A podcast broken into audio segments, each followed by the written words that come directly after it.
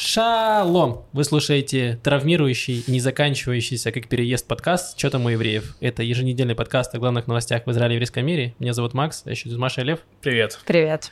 И мы как раз э, находимся э, на новой студии, которая еще является и квартирой э, для ребят. Расскажите что-нибудь э, ну, про мы, квартиру. Мы переехали, теперь мы граждане Бат-Яма, и теперь у меня периодически вырываются э, из моей речи лозунги эн дэ и. Не знаю. Я периодически говорю, что хватит кормить досов, там вот все такое, ну, и так далее. Голосуйте за Кушнера. Просто вот. Каждый раз, Элла, что ты будешь на ужин? Хватит кормить досов. Да, именно так. Да, вот. Ну, на самом деле, нет, приехали отлично. Мы начинаем пятиминутку рефлексии, да? Ну да, давай. А да, можно расскажи. пятнадцать минут? Если ты хочешь закончить переезд за пятиминутку рефлексии, нет, не успеешь все равно. Ну, переезд — это, конечно, больно. Вот. Еще у нас до, до переезда у нас было подписывание всех бумажек, пере, перевод счетов на нас, и это был какой-то максимальный израильский экспириенс. Давно такого не получал, где ты контактируешь с таким количеством израильтян. И там был момент, когда мы ехали с э, переведения на нас счетчиков на воду, на эту квартиру. Вокруг нет парковки, мы ехали с нашей хозяйкой Яэль и ее сестрой Шошей. И мы искали парковку, и Шоша просто каждому автомобилисту кричала: освобождайте вам парковку. То есть она высовывалась такая, там, вы выезжаете, он такой, нет, она такая, вы выезжаете, нет. А потом... сейчас? Вот.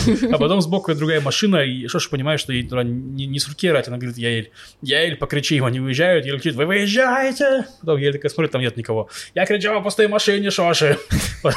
Потом просто... Это еще не все. Потом просто идет какой-то мужик, и Шоша ему кричит: вы выезжаете? И он такой на нее смотрит удивленно и уходит. Она такая: а, так это просто вообще пешеход-наркоман. И они такие: давай, да, Мастуль идет, там Мастуль накурился и идет. Но на стиле, на стиле они оценили его. Да, да, да.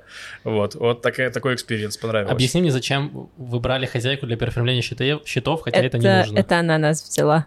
Это не наша инициатива была. Мы ей показали, можно сделать все в интернете. Она такая: вы знаете, давайте сходим все-таки во все эти места.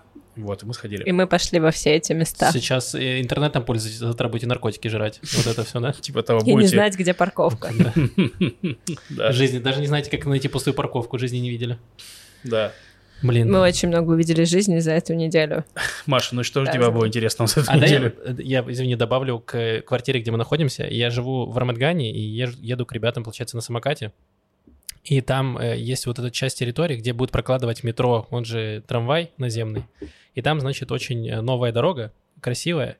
Но мне кажется, что они каждый участок дороги э, отводили разной бригаде. И первая бригада такая: чувак, моя велодорожка будет слева. Второй ему приходит: слева, я тоже поставил слева, но слева от себя, а не от тебя. А третий чувак приходит такой: а что, надо было велодорожку прокладывать?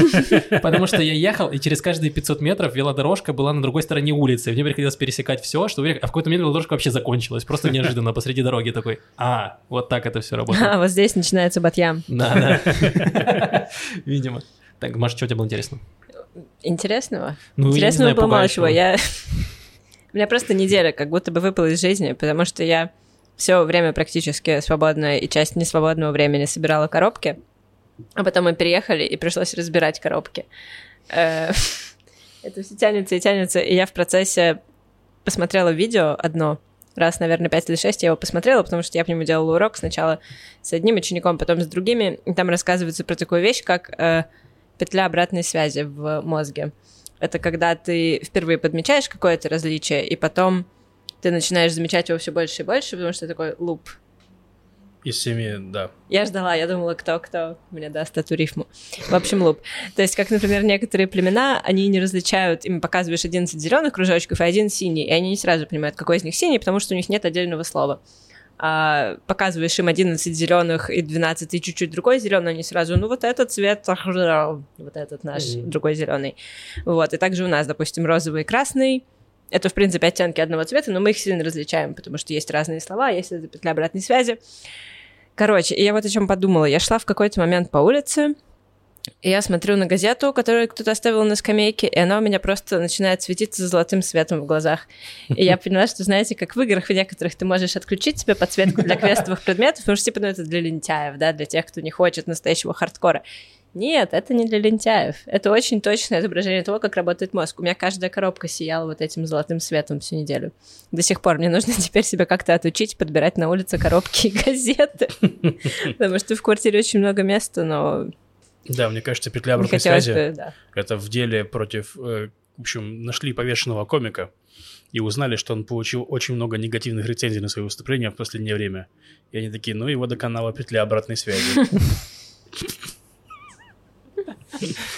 Он был за ногу повешен. Он как Один повесил себя на дереве, чтобы научиться смешно шутить. Но его сняли раньше, чем он получил божественную мудрость. Блин, очень сложные отсылки. Я сижу да. такой, что происходит? Я потерялся еще на кружочках зеленых.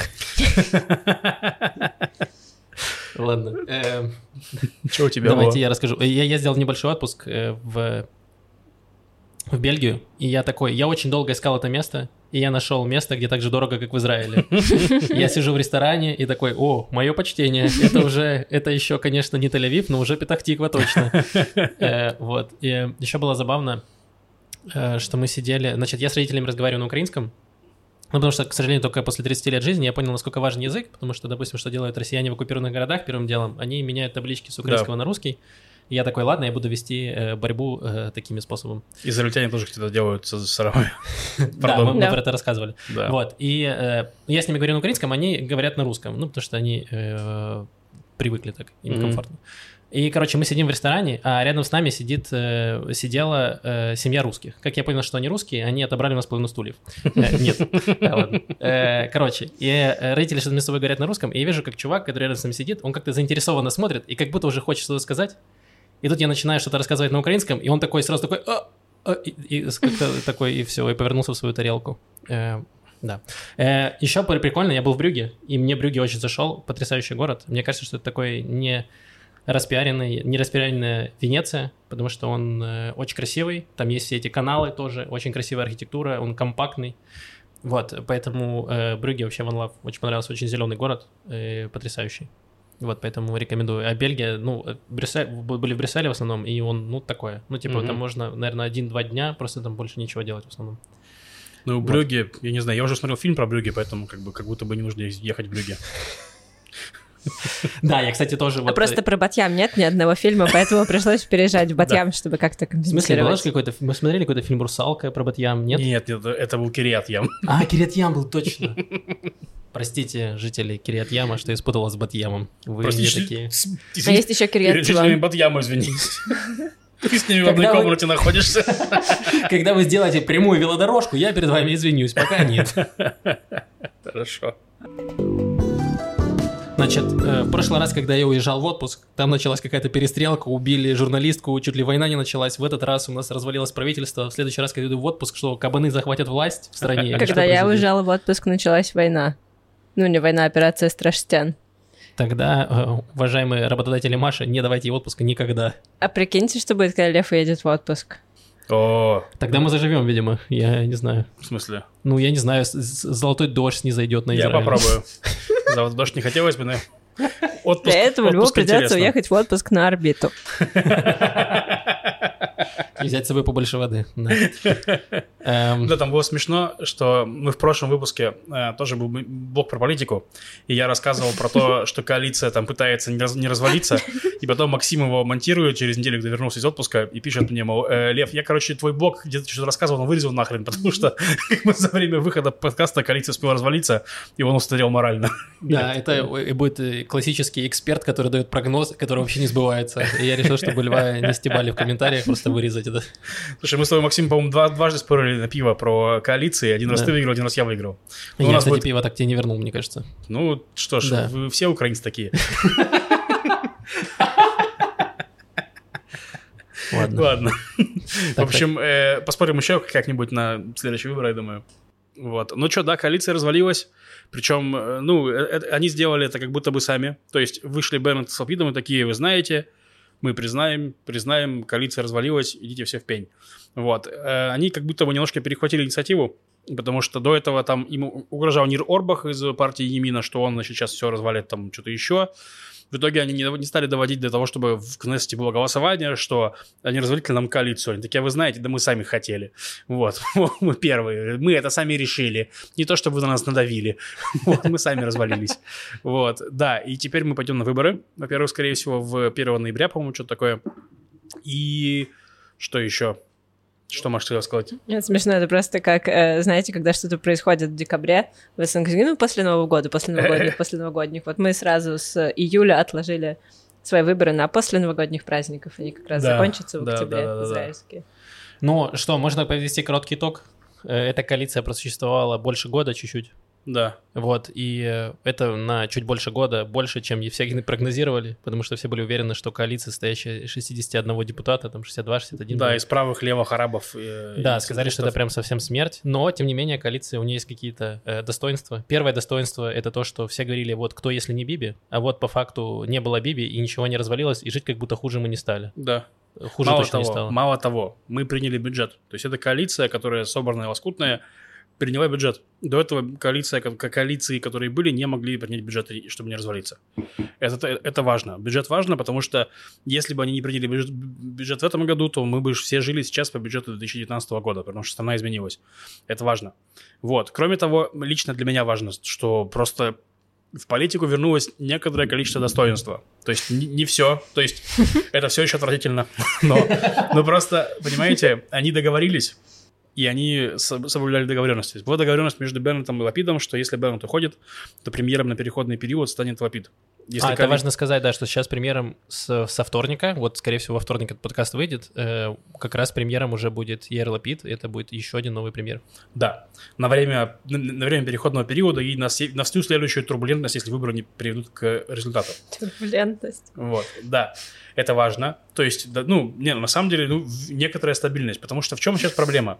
В, я уже говорил про это, что у нас правых людей в Израиле больше, чем неправых, то есть, грубо говоря, ну, имеется в виду настроение, так? И в Кнессете тоже. Но из-за того, что в Ликуд, который самая большая правая партия, возглавляет Нетаньяху, с ним никто не хочет договариваться, потому что он всех кидает. Он всех кидает через... Ему вообще плевать. Вот. И поэтому, грубо говоря, есть вот часть правых, которые не готовы под него, ну, садиться, скажем так. И в этом проблема. И я вот тут как раз хотел поугарать, потому что я читал до этого, долго готовился к подкасту, и прочитал аналитику от Габи Вольсона. Это политический обозреватель Ньюс Рукоил. Он, ну, журналист, поселенец. Он правый, его повестка, в смысле его, ну, внутреннее убеждение очень сильно через его статьи переносится. И у него прям была очень злорадная э, к этому всему аналитика. И он писал, что вот, мол, Беннет э, испугался, что будет, мол, кризис, если, если коалиция не сможет провести закон о э, гражданстве на Иудеи и Самарии, об которой она запнулась, потому что оппозиция голосует против него, то возник, возник некоторый правовой хаос. И он не хотел его допускать, потому что с ним страна не, ну, для него страна немножко важнее.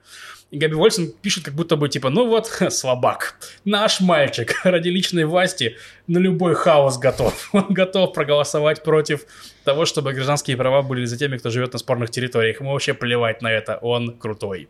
И я думаю, блин, интересно, как у него это в голове работает. Вот. Да, на самом деле я видел, ну, не то чтобы это репрезентативно, но я немножко в Фейсбуке, у меня есть в друзьях какие-то правые, там, правые поселенцы из моей прошлой жизни, ага. э, и они, ну, типа, молодец, Нетаньяху, э, чего, чего-то, чего-то добился, посмотри, что происходит, вот, и они в целом такие больше, э, ну, из того, что я прочитал, они больше м, настроены все-таки как-то, они, несмотря на то, что они правых взглядов, они такие анти... бибистских настроений стали, потому что они такие, чувак не несет никакого конструктива, его единственная задача — это сделать типа что угодно, чтобы прийти к власти, то есть неважно какими, каким способом, какие методы применить, важно вот типа хватиться за власть, и естественно, как, наверное, большинство людей э, в мире и в Израиле, которые хотят, чтобы, ну типа, э, политики работали на благо общества, а не, не для того, чтобы, типа, бороться за власть. То есть это не какой-то, не знаю, там, э, Лига чемпионов или э, финал эн бэ а, где важно победить. Э, здесь тебя, твоя цель не победа, а твоя цель, чтобы, э, типа, люди жили лучше или ситуация в стране стала лучше. Чтобы победила дружба. А я читала, я читала новость о том, что многие религиозные очень, они настолько радуются тому, что развалилась коалиция, что они, они благодарят Бога. Спасибо, что спасибо, Господь, что ты наконец... пластиковую посуду, да? Э, да. Ну, то есть это очень... Это немного странно. Ладно, это не странно, это, наверное, нормально, но Ладно, хорошо, я не знаю, как высказать эту мысль. Ну, в общем, они считают, что это Бог поспособствовал развалу коалиции. Так это же класс... и благодарят его это за это. Это религиозная классика, типа, все, что ну, произошло да, хорошо, да. это благодаря Богу, а все, что произошло плохо, это, это Бог нас испытывает. Это, да. чисто... это из Лапида. Это, это, это... это из Лапида. Да, Бог нас наказывает за Лапида. А это я... очень, я все-таки вернусь опять к этому, очень похоже на то, как мы пытаемся понять алгоритмы Ютуба. Этим мы его порадовали, этим мы его разозлили, чего он хочет от нас, непонятно. Да, мы просто до подкаста обсуждали, как работает Ютуб, и что даже Денис Чужой тоже не понимает, как он работает. И, ну, в плане того, какие нужно ставить теги, какие слова употреблять, какие нет, потому что, ну, Ютуба есть какой-то прикол, когда он рекомендует... Всевидящее око. Да, а как, какие-то нет. И непонятно, как он работает, и у всех есть теории заговора непонятные. И вот мы уже, да, к тому пришли, что это больше карго-культ, что кто-то увидел у кого-то, что тот написал слово с маленькой буквы. Все такие, да, нужно писать с маленькой буквы, или не писать это, или ставить такую заставку, или не ставить такую заставку. А на самом деле, по-моему, полный рандом там какой-то происходит. Ну да, и там, ну это в принципе сейчас соцсети приходят к алгоритмическим моделям, и алгоритмы, естественно, можно хакать там в таком духе, мы же люди, мы же хакаем. Например, под слова в подхвост черного козла. Да, например. Вот, это так, ты, в смысле, ты что-то не знаешь, что, э, ну, этот, который... Чувак, который самый популярный тиктокер, Хаби... Э, он... Жак де Мале. Да, Жак де Мале. Вот, Жак де Мале, он именно целовал под хвост козла. Я ну, знаю. В смысле, он так... А, блин. Короче, ну то есть есть такие темы... Меня например... пугают, я уехал всего на неделю. Люди уже знают, кто самый знаменитый тиктокер. Что происходит, господи. Да нет... Вот, чушь, Максим. В общем, я что хотел сказать, что есть вещи объективные, допустим, в Фейсбуке. Ты пишешь... тиктокеров. Короче, ты пишешь посты с опечатками, так. Люди тебя поправляют в комментариях, и это зачитывается за позитивное взаимодействие, ведь твой пост больше показывают. То есть это такой тупизм, который работает, ну, в таком духе. Вот, так что там е- есть вещи, да. Эм, э, еще что-то хотел сказать про коалицию. Про... А, вот, я хотел такой посыл понести людям, э, добрый, что, грубо говоря, Израиль очень э, разобщенное общество, то есть очень э, много партий секторальных, то есть есть партии, которые... Там шас – это только сефардские, ну, за, за него голосуют сефардские евреи в основном. То есть у них нету мощной идеологической повестки, у них есть вот э, их электорат клановый такой, племенной. Есть партия НДИ, которая… Но его как бы... переманивает Бен-Гвир. Да. Но вот Бен-Гвир это, это для меня лично лучшая партия, потому что это идеологическая партия. Мне идеология не нравится абсолютно, но, грубо говоря, эта партия предлагает для Израиля некоторое будущее. Мне оно не нравится абсолютно, но я к тому, что это партия будущего, а не партия «давайте вот мы будем решать прошлого. Вопросы для нас». Ну, как бы да. Вот. Ешатит тоже партия будущего, это идеологическая партия. Но они называются так, есть будущее. Да, вот. Ликуд тоже идеологическая партия, но немножко пофигаченная Нетаньяху, но это их дело, пускай разбираются. А в чем их идеология заключается? Они называются труд? Нет. Не, не, объединение. А, а, да. Вот, в общем... Неважно, я сейчас не буду тебе объяснять, что... Идеология в том, что должен править Биби, пока такая... Нет, вот серьезно, до этого была какая-то другая? Да нет, это же типа правоцентристская лагерь. Правые капиталисты в таком да, да. Вот, а вода, да. И, ну, короче, вот, грубо говоря, есть проблемы с ШАС, НДИ, Ядут, Тора, вот всякие такие партии, арабские партии, опять-таки, которые чисто арабские партии. Вот, не очень... Слушай, мне кажется, мне есть ответ, ну, как мне кажется, ответ, почему так происходит, потому что многие люди, ну, не многие люди, окей, есть часть людей, которые не разбираются в политике, да. Им вот прямо лень. Ну, типа, прям погружаться, правые, левые, там, социальные что-то. Они такие, за кого голосовать? Вот, этот чувак говорит про то, что нужно помогать русским. И я русский такой, вот, это моя партия. Да. Как будто, короче, порог, вот порог входа, он настолько, вот, он максимально, ну, типа, низкий. И если ты не разбираешься, ты такой, ну, он говорит про русский, значит, он, типа, за меня. И он будет представлять мои интересы. А на самом деле нет. Ну, то есть, если ты начнешь дальше копать, то вполне вероятно, что есть другая партия, которая лучше отображает твои ценности. Да. И которая лучше будет представлять твои ценности э, в правительстве или там просто в Кнессете. Почти всегда. Вот, и поэтому, мне кажется, очень важно как раз хотя бы минимально разобраться, э, какие, какая идеология у партии, за что она выступает и что она предлагает. Потому что если партия предлагает, что вот, мы будем помогать русским, то это, ну, просто популистский, популистский булшит, да. И э, нужно вот с этим разбираться, и это одна из, типа, там, не знаю, задач, условно, нашего подкаста, постараться как-то мягко, э, ну, типа, не очень трудно объяснить какие-то базовые вещи, чтобы вы смогли сделать более объективный выбор, а да. не просто лоз... на лозунги вестись. И вот я хотел, собственно говоря, Маша читает идеологию партии Ликуд. Удачи, Маша. В общем, что я хотел сказать. Найди еще их предвыборную программу. Сейчас везде появится очень много политических текстов и авторов и прочих. И я вас заклинаю, дорогие слушатели. Не верьте никому, кроме нас. Только мы несем правду. Только на этом канале. Подпишись прямо сегодня. Сам Путин звонил и хотел закрыть наш подкаст, потому что мы несем правду. году. Короче, я хотел сказать, что если вам... Спасибо, Максим, это было экспрессивно и прекрасно. Кому он звонил? Я не знаю, кому. Нетаньяху звонил, типа, закрой этот канал. Нетаньяху такой, я уже не у власти. Там левый, звони левым. Да, звоните Льву. В общем, короче, я хотел сказать, что если вы читаете текст, в котором кого-нибудь обвиняют, что они предатели, или оскорбляют, или пишут их уничижительные имена, типа там э, Яирус Лапид или что-нибудь такое. То, скорее всего, вы читаете мой Facebook. Как, как, как? Яирус Лапид, я не знаю, не, не знаю, пофигу. Короче, если оскорбительные, ну там есть прямо эти самые. Хорошо. Вот. Э, там, короче, если оскорбляют, если говорят, что они предатели, то это, скорее если всего... Если используется яркая, экспрессивно окрашенная эмоциональная лексика, да. Значит, у вас уже чья-то рука находится в... Да, да, да, просто... Ну, реально, есть люди, которые обсуждают об этом, ну, спокойно. Мы, скорее всего, позовем каких-то гостей, мы, ну, будем тему выборов тоже пропускать через себя. По любой придется, вот. Вот здесь я ее ем, вот здесь я ее ем, потом она проходит через меня, и я ее выдаю в подкасте. Ладно, простите, в общем... Ну да, это базовая, базовая вещь пропаганды, это когда ты вместо фактов, ты просто эмоционально начинаешь орать. Они уроды, э, козлы, говно, вот, и все такие вещи. Э, вот, и да, скорее всего, если нет никаких фактов или примеров, то, то уже сразу какие-то манипуляции идут. Да. Мы не такие. Правильно? Да. Все. Конечно, Максим. Отлично, видите, у нас единогласное мнение в подкасте, наконец-то. Что еще нужно сказать? Дата выборов еще нет, потому что там какое-то еще будет какое-то повторное голосование или что-то. Я просто читал сегодня слух какой-то в новостях просто строкой, что якобы э, Нетаньяху пытается сделать все возможное, чтобы избежать выборов, да. Что он пытается там с кем-то передоговориться, там на любые, э, согласен на любые э, э, маневры и э, ротации. Ну, вроде как это все равно не выгорит, но он там что-то пытается. Но вот тут я как раз хотел сказать, что, э, во-первых, аудитория правого лагеря, в частности Ликуда, она прям максимально полярная к Лапиду, потому что вот Ликуд и Нетаньяху очень сильно вот прямо они бьют этой ненавистью, говорят, что Лапид это с арабами, там Лапид продаст и прочее. То есть настолько, что я читал в комментарии в паблике «Трудовые будни» израильские, и там прям комментарии в духе от какой-то женщины русскоязычной, типа, что, мол, «Господи, у вас будет Лапид, я надеюсь, он не успеет продать всю страну там кому-то там». И я такой думаю, да что ты несешь, елки-палки, Лапид здесь дольше, чем ты, скорее всего, живет. Лапид сын и тоже политика израильского, то есть, ну, в таком духе, зачем ему продавать кому-то страну, то есть он по-любому, он за Израиль, просто он другое будущее видит. И потом, кто него. захочет купить эту страну и у кого хватит на это денег, да, вы цены на жилье видели? Да, это первое. Вообще, ну, реально, короче, это странно. Ну, да, как бы про продажу, то скорее нужно разговаривать с Нетаньяху, который дружит с местными олигархами там, и большим бизнесом, вот, и как у него там э, дела обстоят. А, ну, стра- ну, короче, странно обвинять человека, который еще даже не был у власти, и вот он был только в коалиции, и ничего не сломалось. То есть год у нас была, типа, лево, лево-правая коалиция объединенная, ничего не сломалось, и даже внесли кое-какие проекты важные. То есть да. там реформацию кашрута, реформы кашрута в области кашрута, эм, что еще там со здравоохранением что-то пытались починить, общественный транспорт, конечно, там мертв уже. Эм, я не знаю, какие еще были...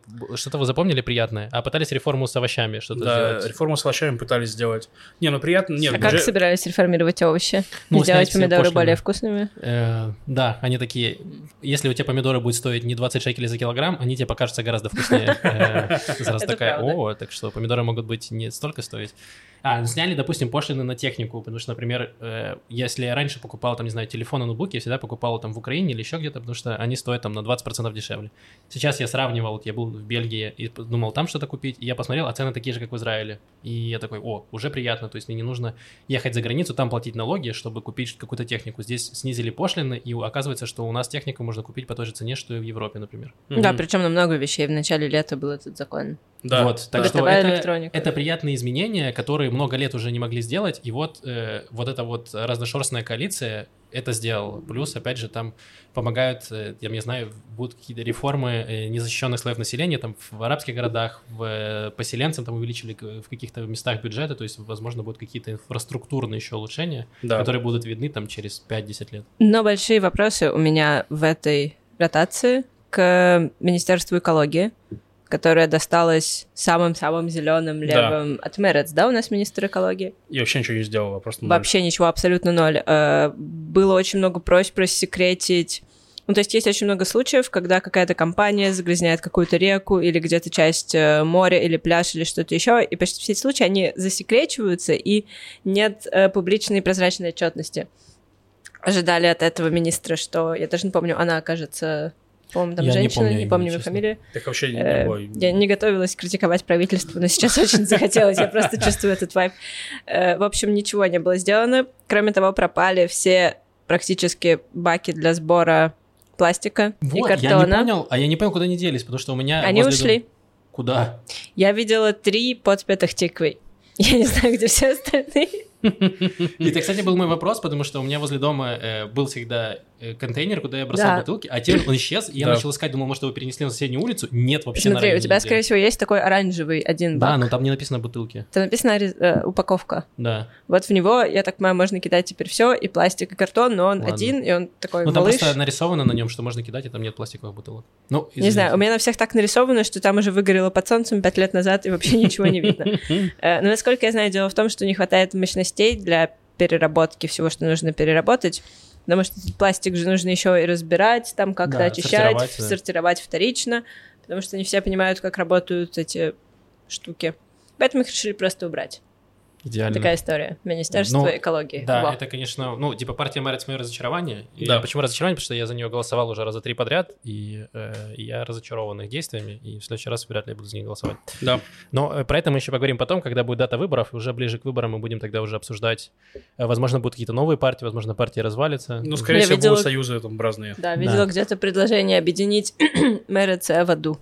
Потому да, что они, они так ходили уже, они да. так ходили уже, но... Это... Им не понравилось вместе ходить, на них смотрели как-то странно. Блин, ну это как будто одна куча чего-то протухшего и другая куча чего-то протухшего. Если ты соберешь это вместе, просто, ну, как бы лучше от этого не становится. Это правда, это правда. Извините, если кого я обидел, любителей Мэрца и воды, это лично мое мнение, что они реально протухли, вот, извините. Давайте двигаться дальше. Короче, есть э, тренд, который разделяют все израильтяне сейчас. И богачи, и бедняки — это то, что объединяет нас сейчас в что, этот момент. Музыка мизрахи ужасна? Эм, ну, я не думаю, что объединяет всех израильтян, но некоторых точно. Я надеюсь нас, на это. Нас с вами, наверное, да. В общем, такой феномен в последнее время популярен, такой вид отдыха в Израиле, как глэмпинг. Это объединение слов «гламурный» и «кэмпинг». Это когда ты как будто бы едешь с палатками отдохнуть с друзьями, но вы ничего не делаете для этого, вы просто приезжаете в место. Там палатки, они очень все лакшери, эти палатки, есть свет, приятные какие-то там огонечки, кондиционирование воздуха, не знаю, как оно работает, но работает, биотуалеты, вы как бы отдыхаете на природе. И ты в конце приходишь к выводу, что тебе нет смысла платить пять тысяч за свою квартиру, если можно жить в палатке бесплатно. Возможно, нет, но это как раз не бесплатно, там нормальные такие цены. Вот, но все больше и больше открывается таких мест в Израиле, э, потому что пошел какой-то запрос после ковида на отдых внутри страны, на отдых отличный от отдыха в отеле, потому что это не бережно по отношению к природе. И э, очень дорого в Израиле. Да. Вот, а в то же время люди, которые не могут себе позволить такой гламурный отдых э, и не могут себе позволить просто жить в квартире в Тель-Авиве, они в палат... ставят свои палатки на бульваре Ротшильд. Вот, все это была вся моя подводка, я так хотела рассказать. А, это подводка. Извини, можешь продолжать. А, Понял, все, да? Я... Палатки, палатки, а, везде палатки. Все, если вы не поняли, палатки к чему это подводка. Палатки для богачей и палатки для бедняков. Да, к чему это подводка? Значит, израильтяне сейчас собираются на массовые митинги, ну или э, против дороговизны жизни. Это похоже на то, что было в две тысячи одиннадцатом году. Э, те, кто застал, наверняка знают, о чем речь, кто приехал позже, как мы, например. Эм, в две тысячи одиннадцатом году была большая проблема с тем, что опять дороговизна жизни, все очень дорого стоило, зарплаты были гораздо меньше на тот момент. И э, там еще был, было несколько триггеров. Второй, последним триггером было, насколько я знаю, это были э, сыр... коттедж, это такой э, творожный... Э... Гранулированный творог. Спасибо большое. Э, Вот, на него поднялись цены, и люди такие, да, мы терпели. А это просто столб, на котором стоит израильская культура, да, коттедж. Хумус и да. коттедж. Два э, столпа Израиля. Третий — это фалафель, естественно.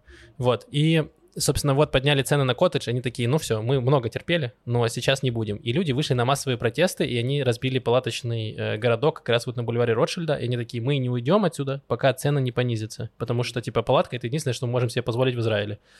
И... Э, Они очень много стояли, были массовые протесты, тогда как раз там и политические, и левые выходили, такие, да, все очень дорого, нам нужно понижать цены, и все такое. И к чему это привело? Понизили цены на коттедж на какое-то время, потом их обратно подняли. Но это был такой масс... Это был... Эм... Нет, но на него, мне кажется, это один из продуктов, на которые цена устойчивая, она регулируется государством. Да, да. То есть он стоит пять девяносто, или сейчас, возможно, шесть десять, и он не может стоить дороже. Ну, там да, какая-то да. вот... Ну, то есть... Это... они на какой-то момент понизили цену, потом она вернулась обратно высокой. Но факт был не в этом, факт был в том, что это задало тренд как бы политикам, что они такие, а, запрос общества в том, что очень дорого жить, давайте думать над тем, как понизить цены да. на, на еду. И как раз тогда взлетела звезда Лапида. Это наш текущий лидер э, левоцентристов. И премьер-министр уже. Да, и вот я как раз тогда подумал, что его имя, вот сейчас точнее подумал, что имя похоже на имя какого-то демона. Яир Лапид. Вот, и возможно, что этот, подка... этот текущий протест палаточный, он призовет еще кого-нибудь демона. И у нас еще появится какой-нибудь политик по имени Лаир Япид, например. Вот. И... Яир Нетаньяху. Да, вот, да, будет это самое. Ну, еще я подумал, что там прикольно было бы там провести бойцовский клуб в этом палаточном месте, потому что приехал Чак-палатник. Господи.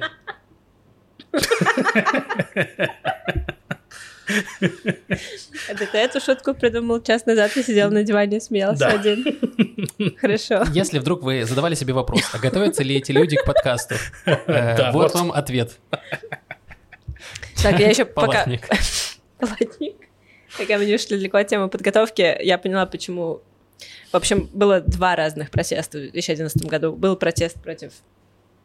Был протест против компании «Тнува», да. за творожок. И был палаточный протест в то же время. То есть это был бойкот коттеджа в магазине творожка. А. И отдельно был протест против дороговизны жизни, который начался с женщины одной, которую э, ей там подняли ренту, она поняла, что не может себе этого позволить, и пошла в, с палаткой на бульвар Ротшильд, организовала группу в Фейсбуке и с тех пор живет в Фейсбуке. В метаверсии где-то там. Метаверс, конечно, да. В общем, да, и это был один из самых больших, вот... Не протест за творожок, а протест с палатками. Он был один из самых больших в истории Израиля. Там в итоге было четыреста тысяч человек, которые жили в палатках или ходили и кричали. Я еще прочитала в русской Википедии, ну, то есть вот такой уровень проверки информации, я думаю, процентов тридцать сейчас, а не шестьдесят, что там на каком-то из протестов в Хайфе была группа русскоязычных, которые пришли чисто поугарать. Там примерно так и написано. И у них были плакаты типа... Маги айфон леколи хат, каждому положен айфон. Эм, там все забыла.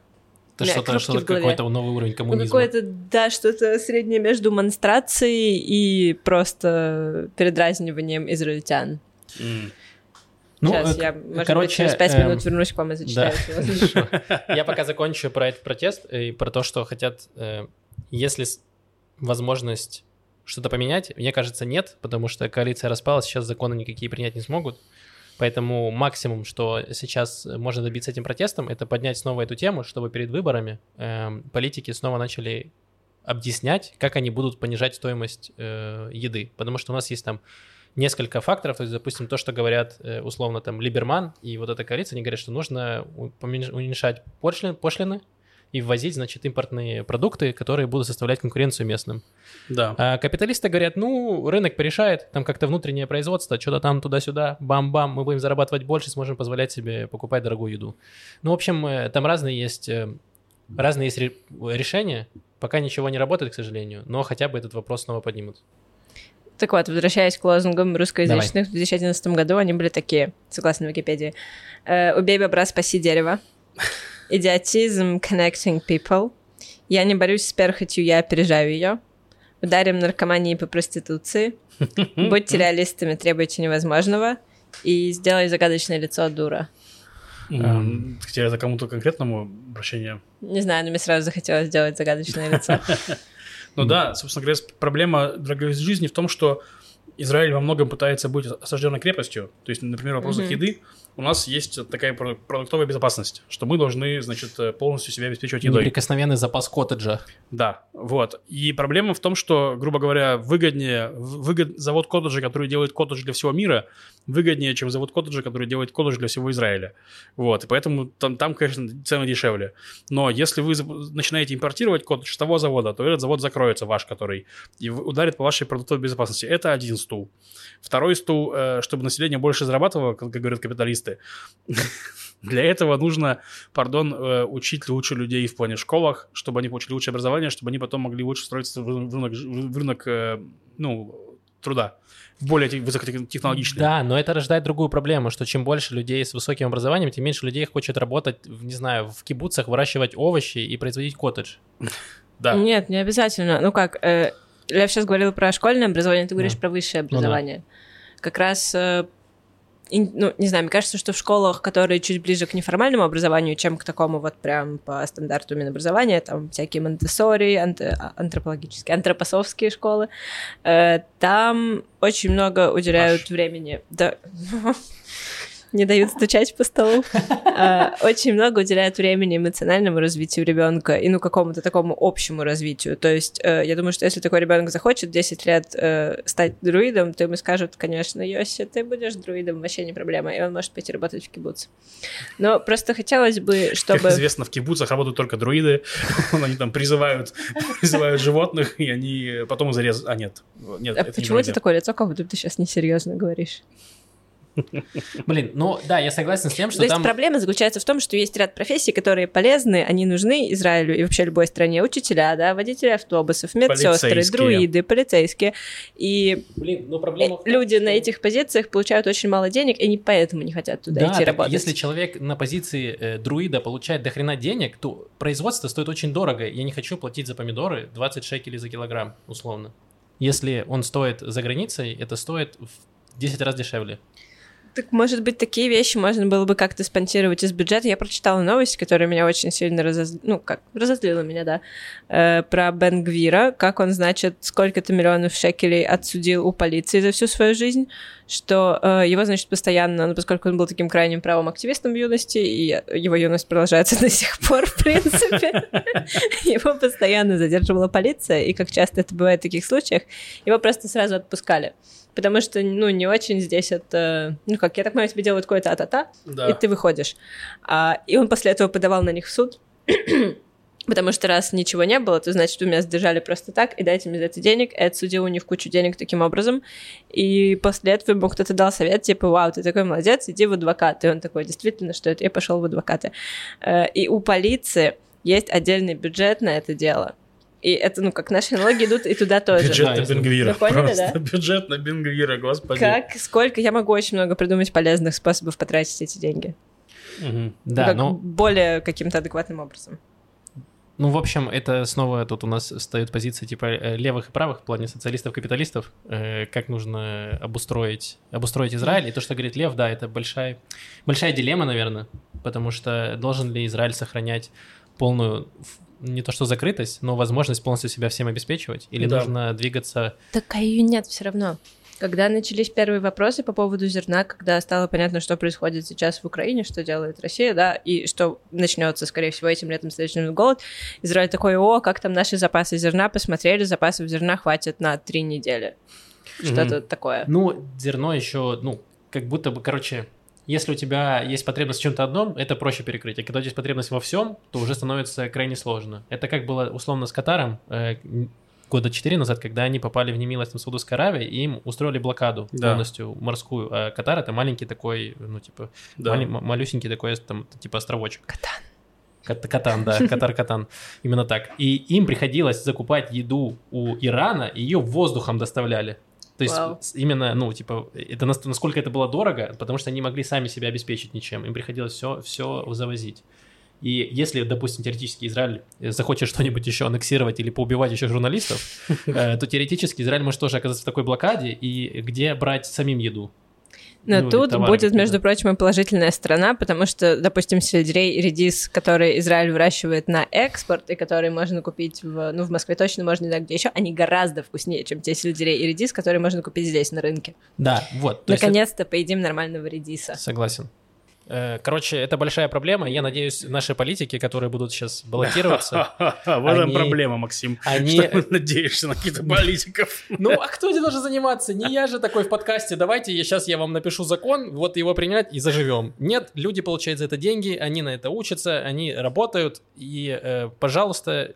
Решите эту проблему. Кто, если не вы, в конце Короче, концов? Короче, я думаю, что Израилю нужно сделать национальный склад тушенки, ну, или хумуса. Такие, знаешь, эти элеваторы с хумусом просто, вот, и чтобы еды было на год, а потом импортировать, что хотите. Вот у нас есть хумус на год. Ну, в целом, да. А что? Ну, все. Даже если у нас вот, э, ну, типа, будет у нас блокада, у нас есть хумус. Стратегический запас хумуса. Он а бамба? И, ну, и бамбы, бам... да. Бамбы. Ну, там уже придумаем что-то. Так, ну вот ты рассказала про э, и лозунги россиян в две тысячи одиннадцатом году у русских. Mm-hmm. Эм, сейчас у нас другие лозунги. Значит, буквально несколько дней назад мы записываемся в субботу. Сегодня у нас двадцать пятое число. По-моему, двадцать четвёртого, кажется, это было вчера. Состоялся э, антиукраинский митинг возле, правитель... возле э, посольства Украины в Тель-Авиве. Значит, там собралось порядка сорок э, русскоязычных людей, видимо, выходцев из России, э, которые э, призывали, значит, вернуть, э, говорили, что Украина — родина нацизма, и предлагали вернуть жидобандеровцев обратно в, в Украину. Я не шучу, там реально был плакат, где было написано «Жидобандеровцы, возвращайтесь в Украину». Эм... Ну и, кстати, они, они оно учится, они, эти протестующие эволюционеры, потому что на этом протесте они вышли с, с израильскими флагами, а не с, не с российскими. Да, это не подкопаться, и я помню, это было еще где-то месяц назад, в их группах кто-то скидывал скриншот, мне кажется, Рома Гальштейн или еще кто-то, из их переписок, и они сказали, что не приносите символику Z, значит, ни в коем случае, потому что это сразу триггерит и делает их э, говноедами, которыми они являются, ну, как бы ставит на них клеймо, и говорили, сейчас, типа, не приносите российские флаги, потому что, опять же, тогда вас сразу обвинят в говноедстве местные. Вот. А так ты выходишь с израильскими флагами, и к тебе как будто не подкопаться. Ты такой, я израильтянин, я просто беспокоюсь о Израиле. Да. Это выйти будто... с израильским флагом и писать на плакате слово «жидобандеровец» — это просто потрясающий уровень. Так вот они, это же не, они же не перестают быть говноедами, понимаешь? Это просто говноеды такие. Так, ребята, нужно, чтобы они не думали, что мы говноеды. Перестаньте приходить с говном. Приходите с пачками шоколада. На рту, если губы будут в коричневом, они не разберутся. Ну, то есть, такие примерно. Да, но при этом они все равно продолжают жрать говно. И в целом, ну, они пытаются сейчас играть на... местную публику, то есть они там кричали, там был кто-то с громкоговорителем, который, например, запрещен в Иерусалиме, на протестах запрещено использовать вот этот громкоговоритель, а в Тель-Авиве, оказывается, это можно. Mm-hmm. Ну, в общем, они там орали, типа, что э, Лапид привез сюда нацистов, э, чертов Лапид продал Израиль, вот, и вообще, что украинцы нацисты, мы не хотим видеть нацистов, типа, возвращайте их обратно, никакой помощи Украине и все такое. Вот, это были их, я, ну, это были их лозунги.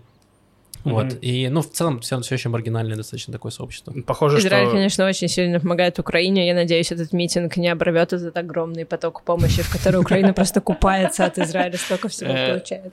Да, это сарказм, если кто-то не понял. Сарказм.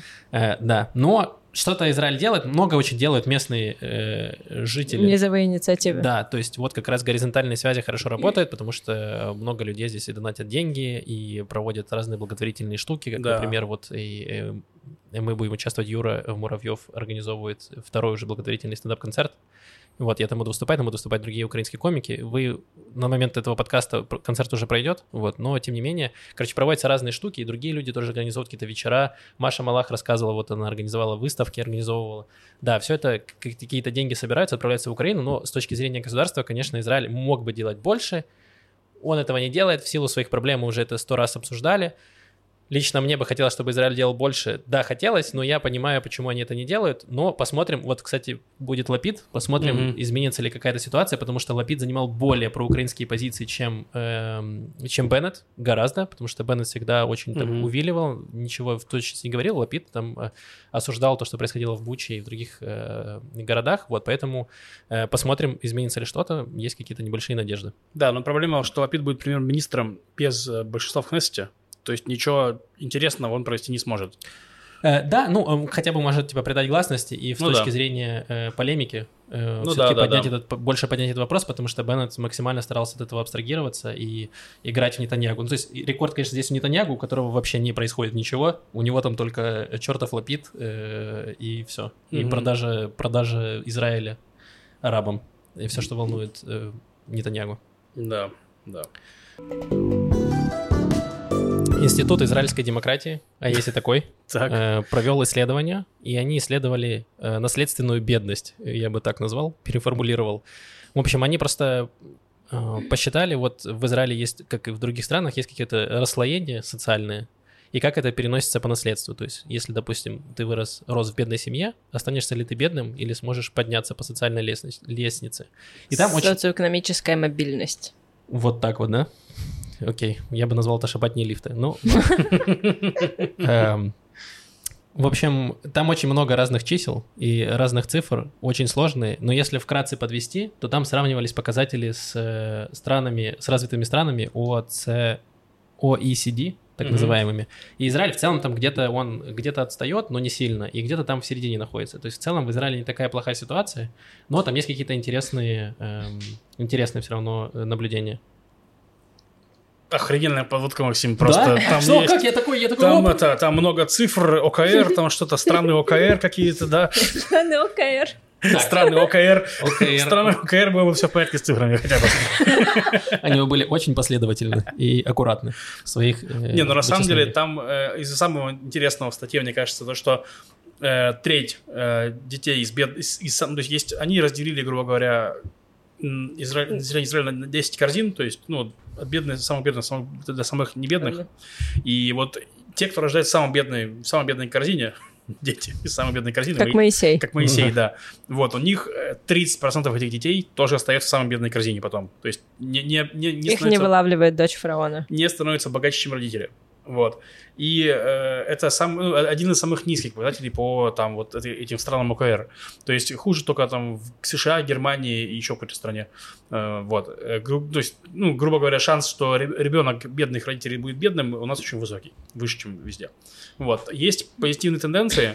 Выше, чем в развитых странах. Давайте, то есть в каких-то странах там, третьего мира ситуация еще гораздо Нет, ну, хуже. Конечно, конечно. То есть мы, опять же, сейчас ориентируемся на топовые страны с топовыми экономиками. Да, да. Вот.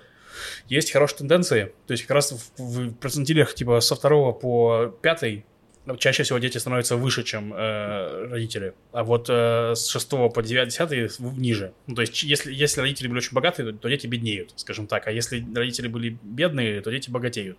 Вот, это как бы, ну, х- хорошо, скажем так. Вот, есть сильная большая секторальная разница тоже, э, то, что...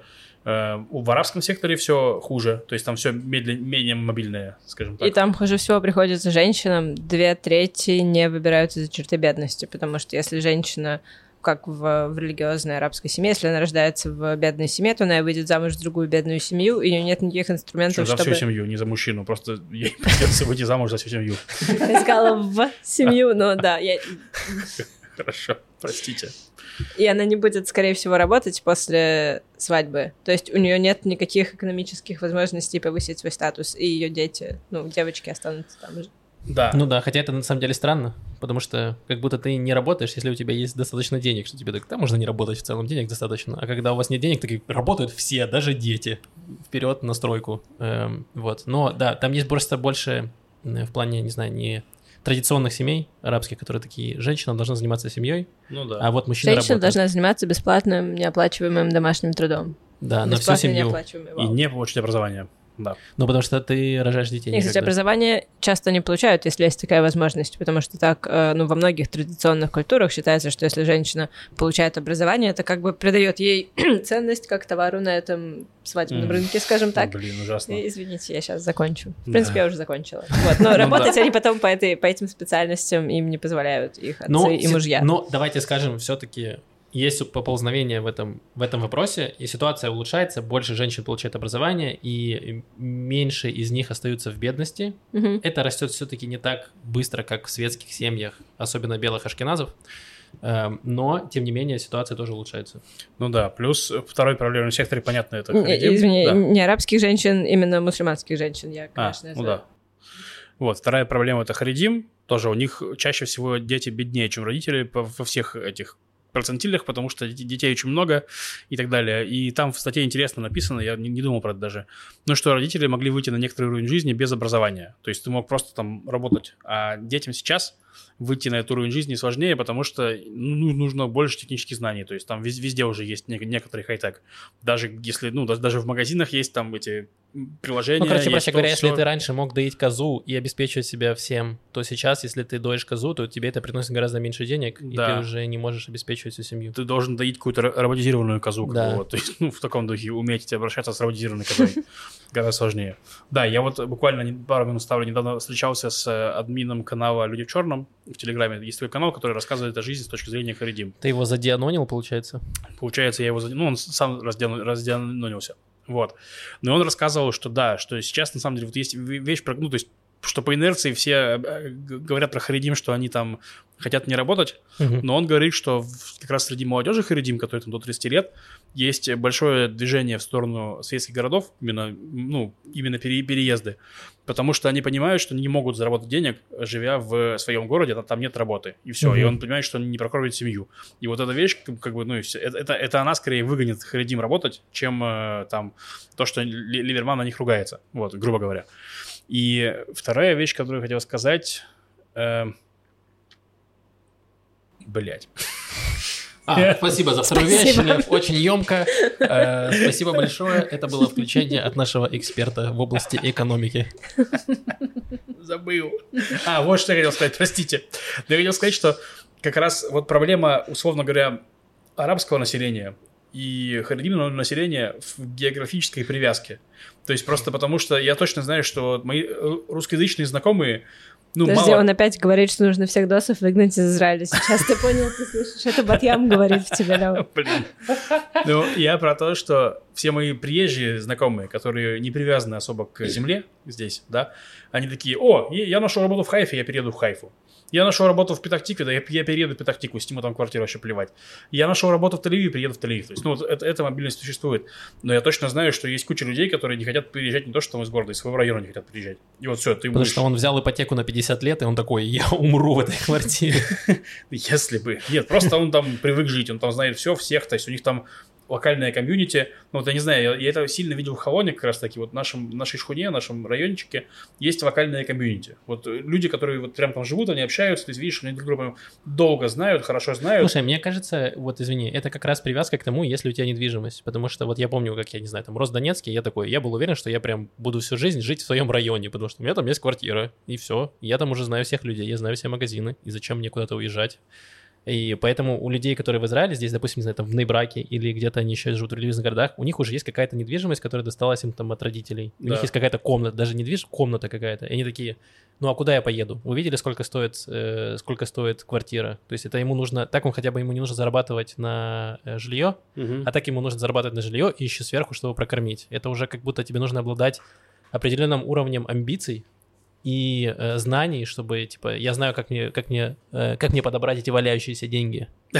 Вот, как мне приехать в большой город и зарабатывать. Нет, я не спорю же, я просто говорю, что они не, меньше идут на эти риски, переезда и прочее, и поэтому им тоже, тоже меньше зарабатывают, в частности, вот и все. Это ну вот я к тому, мысль. Что это не обязательно харидим, это может быть абсолютно Но, любой человек. Да, я согласен, согласен. Вот. Ну просто чем традиционнее, тем вот, сильнее эта привязка, да, не только харидим.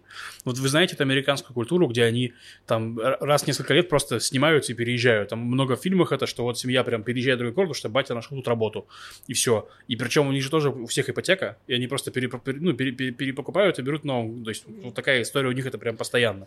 Да. Вот. Но здесь проще, потому что тебе, где бы ты ни работал, в принципе, ты можешь жить в любой точке Израиля и все еще приезжать на работу. Вот, потому что Израиль настолько маленький. То есть у нас ребята, которые... У меня офис находится в Петахтикве, у нас ребята работают и живут и в Твери, и в Хайфе, и в Иерусалиме. То есть ездят со всего Израиля.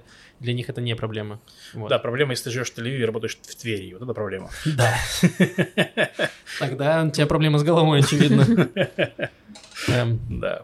Так, э, это все, все новости на сегодня. Э, у нас было не, не то чтобы душно, но э, были такие Серьезно, серьез, серьезные, серьезные, серьезные да. новости. Давайте скажем теперь серьезные анонсы. Значит, во-первых, мы скажем большое спасибо всем нашим патронам, да. которые спасибо. Нас поддерживают. Ваше число увеличивается. Вы просто супер, самые лучшие. И э, анонс. Значит, следующий подкаст, он будет записан э, пятого числа, пятого июля, это вторник. Он, это будет живой подкаст. В городе Тель-Авив. Мы будем живые. Да, мы да. будем живые. Вы сможете на нас посмотреть, пообщаться и потрогать, но с разрешения. Эм, значит, это будет с пятого числа в Тель-Авиве бар Руди, который находится... Мистер Руди. Мистер Руди, простите, пожалуйста. Извините, Руди, вы мистер Руди. Эм, это будет... Запись будет в восемь вечера. Да. Это по билетам. Билет стоит тридцать шекелей. Половину денег мы отправляем э, в Украину. В фонд мы еще не определились, но это какой-то полезный фонд, который точно что-то делает. Не в Красный Крест, не туда, куда-нибудь в нормальный украинский фонд, который прямо сейчас им нужны деньги. Эм, вот. Записа... Ссылка на билеты есть в описании. Если вы патрон второй, второй ступени и выше, то вам можно бесплатно приходить. Будем вам рады. Приходите. Билет... Мы часть билетов продали, часть билетов еще доступна. Там непонятно сколько, но...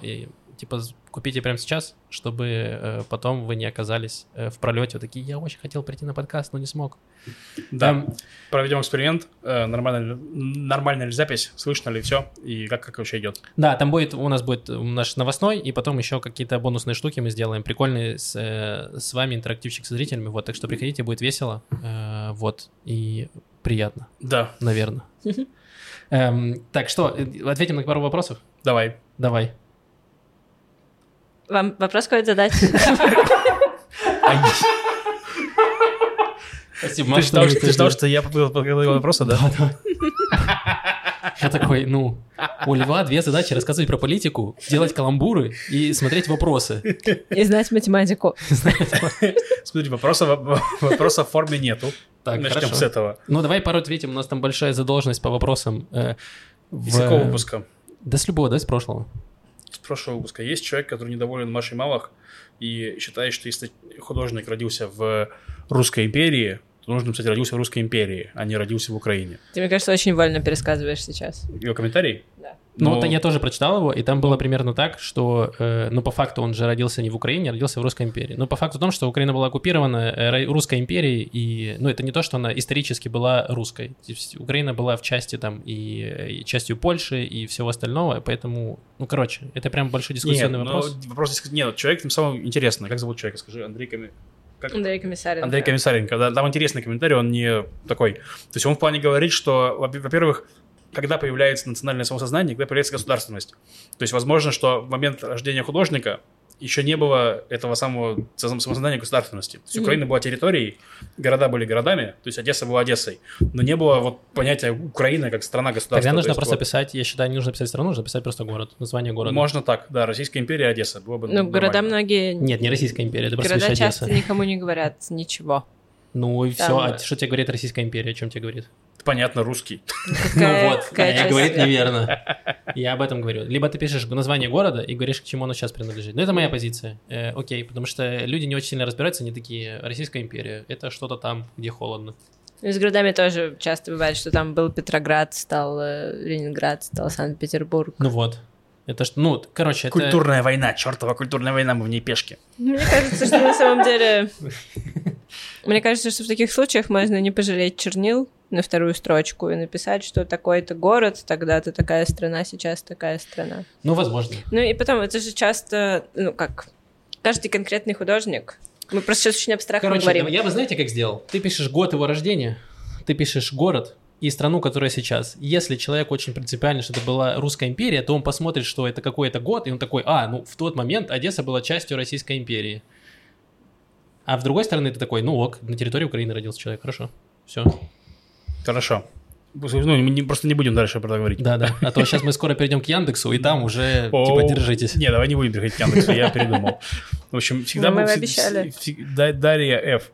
Всегда было интересно, есть ли люди, которые перестали смотреть подкаст, когда была Маша Малах, а потом снова начали, когда пришла новая Маша, Маша Литвин. Как быстро они заметили подвох.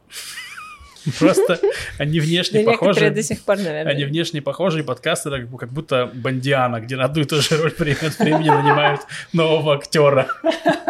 Спасибо за комментарий, очень хороший. Тогда прошлый выпуск, получается, был интересно. Это был реально кроссовер эпизод, где два Бонда, и я там с ними как-то... Да-да. У Маши новые мужчины Бонда меняются. Вопрос такой хороший. Шамир Ходжа. Наверное, это очень трудоемкая просьба, но можете выложить список содержимого книжного шкафа на фоне? Спасибо. Это очень приятный вопрос, спасибо за него. Ну, давай сделаем... Нет. Попро... Нет? Я, м- я могу сфотографировать. Да, мы все. Можем прислать фотографии каждой полки просто, и все, крупно, чтобы было видно, что... Давай мы тогда сделаем это на Патреоне открыто, да. э, вот, чтобы просто там негде прикреплять его, а на Патреоне можно это сделать. Просто перейдите по ссылке на наш Patreon, и там будет открытый, э, открытый пост, не нужно будет тратить на это деньги. Э, вот, можете просто перейти по ссылке и посмотреть все книги. А вы там секс обсуждали в прошлом выпуске, я забыл. Там комментарий. В домострое викторианской Англии обсуждали... такой давали совет... Вот женщинам. Это закрепощение эффекта, о чем я говорила, а, как точно, со временем точно. Все менее естественно себя начинают вести люди в публичном пространстве. Со временем менее естественно? Ладно. Ну, в меньше целом... Меньше пердят? Да, если ты посмотришь э, по всяким старым романам на то, как вели себя рыцари средневековые, они там смеялись, плакали просто вот так вот, да, каждую да, минуту, да. сморкались да, занавески, вот эти все вещи. Чем дальше, тем больше это становится, ну как... Э, okay. Чем больше мы все живем вместе, тем больше правил этикета, тем больше мы только для домашних приберегаем все свое сморкание в занавеске. Возможно, они просто лучше начали такие, что э, срать в углу — это неприятно. Есть специальное место для этого. И сморкаться в занавеске — это тоже непрактично. Но это тоже далеко не сразу люди понимают, потому что Версаль, когда он строится, это король солнца французский, это, я не помню, если честно, ну, уже новое время, раннее, mm-hmm. не средневековье. Там срали за занавесками? Ну да, я говорю, ну типа к тому, что со временем люди понимают, что, наверное, это не очень прикольно, да. не очень практично, вот. Да, это да. очень смешно, потому что он это изучает по, по учебникам этики. То есть он как только он смотрит, что запрещают детям, в основном подросткам, он понимает, что если мы это запрещают, значит, все люди это делают. Mm-hmm. Значит, логично, это...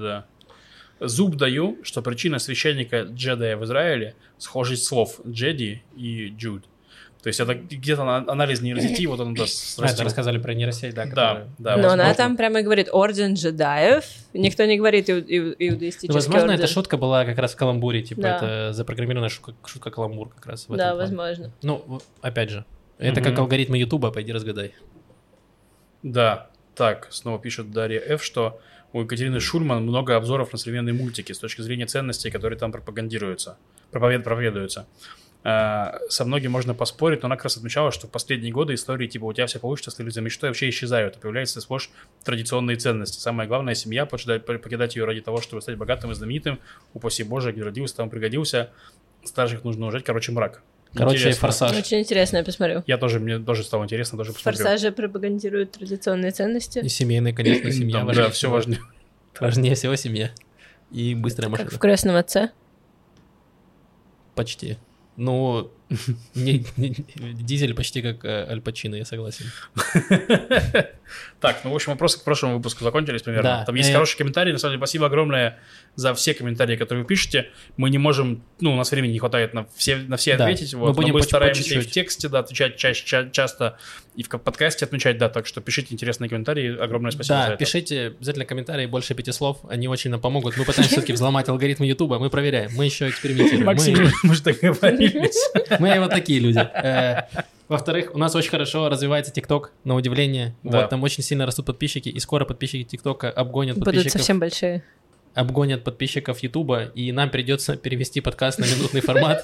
Так что, люди, пожалуйста, никто этого не хочет, и мы сами этого не хотим, поэтому подпишитесь на канал в Ютубе, это несложно. Да. Вот, поставьте лайк этому видео, напишите комментарий, мы пытаемся, мы все еще экспериментируем. Больше пяти слов. Больше пяти слов. Но меньше семи. Нет, на минимальное нет количество. Но ссылки, главное ссылки туда не кидать, потому что ссылки почему-то не любят YouTube. Да. Я догадываюсь, почему. Да, если у вас ссылка будет, просто обещайте с вами, что, что там по ссылке находится. Вот. О, боже, да, потрясающе. Все, спасибо всем, увидимся в Тель-Авиве. Да. Во вторник, пятого числа. Ссылка на билеты в описании. Все, с вами был Макс, Маша, Лев, пока-пока. Пока. Пока.